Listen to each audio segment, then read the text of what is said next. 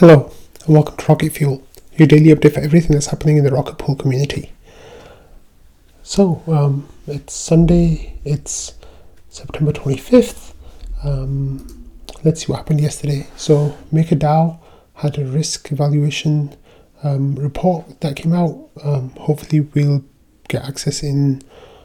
Um, RETH will become a collateral type in October. Um, we had the biggest ever week of deposits into the deposit pool, which was really wonderful to see.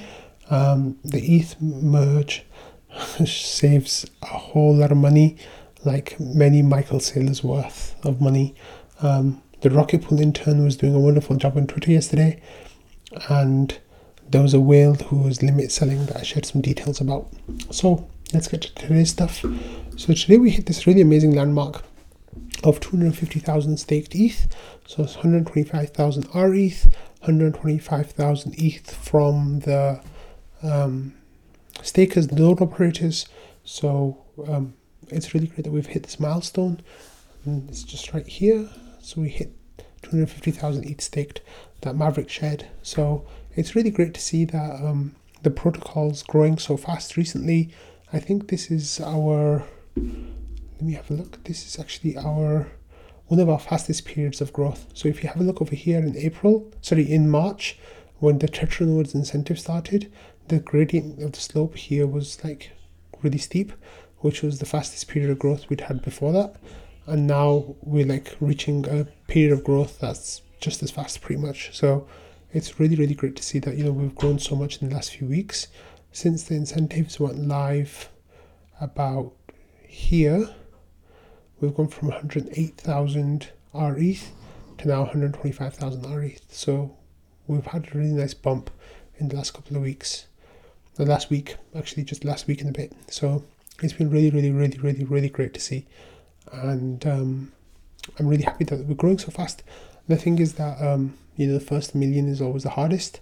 Hopefully, we'll be at once Atlas goes through, and once we get LEBs and we get SAS and we get Solo Stake and mig- migration, all that stuff together will just really propel us, I think, to the next level. And I'm really excited about that. So let's look at the next thing today is the smoothing pool now has 100 nodes in the smoothing pool. So let's have a look what that looks like over here. Sorry, 1000 nodes in the smoothing pool, which is, um, sorry, I'm just waiting for the page to load. I think it works out to be around 66% of the, yeah, 66, 1004 nodes, 66.45% of all uh, rocket pool nodes are now in the smoothing pool, and we're approaching 50% of all mini pools in the smoothing pool. Um, we've already actually got 75 ETH as well, which is, I think, beyond some people's expectations of how much the smoothing pool will be able to gather. So I'm really happy that we're like exceeding expectations on all these metrics um, in the first week and a half of operation. It's really amazing to see. So um, I think that's something that's going to be really attractive for solo staker migration. Is like if you've got one or two uh, validators on your node, um, you might go a month, two months, maybe even six months without seeing a proposal. Whereas with the smoothing pool, you're getting MEV and tips coming through every month, every four weeks, and the ticket to that um, to get that entry is staking with Rocket Pool, right? Like you buy our you buy your uh, RPL, you get your node set up, you get your mini pools, and you get a lot of benefits in return for that. You get access to RPL inflation, you get access to 15% extra commission on ETH, and you get access to the smoothing pool, which will make things smoother for you, like much more regular, much more predictable, which is truly wonderful. Um, next, we had this tease from Langers where he messaged Solar Curve. Solar Curve, I think, is the person who works for Balancer. They were helping us get a get us set up the RPL RETH pool. Um, Solar Curve, hey Solar Curve, Langers says this. Hey Solar Curve, we are discussing a feed and Arbitrum with Chainlink. What is the what is best for the rate provider, pure RETH exchange rate, or one that also includes market data. So um, we kind of had some hints of Chainlink stuff going on over the last few weeks. It seems like there's active discussions taking place now. It seems like the team's actually involved with this, and I'm really excited about that. It's really, really great to see um, that it's working out this way, and I really hope that this happens soon and like everything goes official soon because we've got so many different uh, platforms and systems waiting for um, that Chainlink integration. So today someone was talking in trading and they were saying like, oh, you know, with the with the liquidity incentives, we just uh, because someone uh, minted 1000 RETH and then put it into the RETH uh, RPL pool on uh, Balancer. And someone was saying, oh, these might just be mercenaries. Once the rewards go down, they might, um, you know, liquidate their RETH on the secondary market and you know we'll lose our premium. And then it will kind of like throw all our minting efforts off. So the response that i think it was valdorf who gave was to say that liquidity incentives beget um, integrations. And the main one that we want right now is chainlink.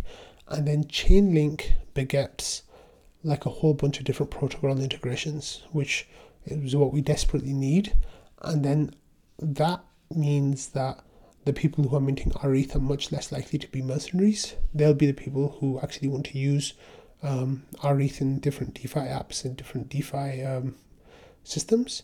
And that is what we're using. So there might be some mercenaries along the way, but in the long term, the goal is that we have um, a whole ecosystem that's dependent on, like fully integrated with RETH, and that'll be on mainnet, that'll be on Optimism, that'll be on Chainlink, and eventually that'll be on places like the zkSync and other layer twos as well. So um, we really need this.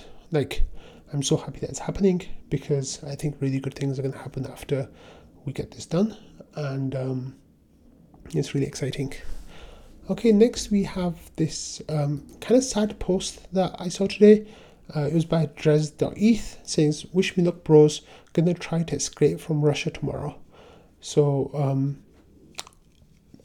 I don't try to get into politics on this channel, uh, understandably so. But you know, Russia's quite a big country, and we know that there's Lido devs who who live in Russia are from Russia. There are a whole bunch of like devs in the Ethereum ecosystem who are in um, Russia, and here we have a node operator in Rocket Pool who's from Russia too. So um, Drez, I wish you all luck tomorrow if you're trying to cross the border.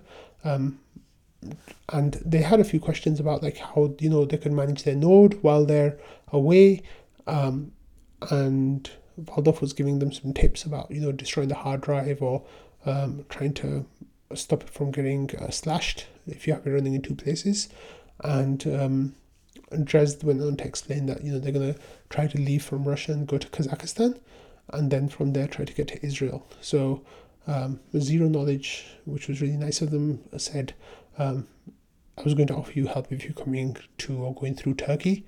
I hope you make it through such shit situation at the moment. So it is a really horrible situation in Ukraine. It's a really horrible situation for Russians now who you know want nothing to do with um, the war that's happening, with the everything that's going on, and especially don't want anything to do with the draft. And um, they're finding themselves in this really horrible situation. So I really hope that um, things get resolved soon. Um, I don't know how naive I am in making that statement, but I really hope it does. And I really hope people like Drez.eth who want to try to get out of there are able to very soon.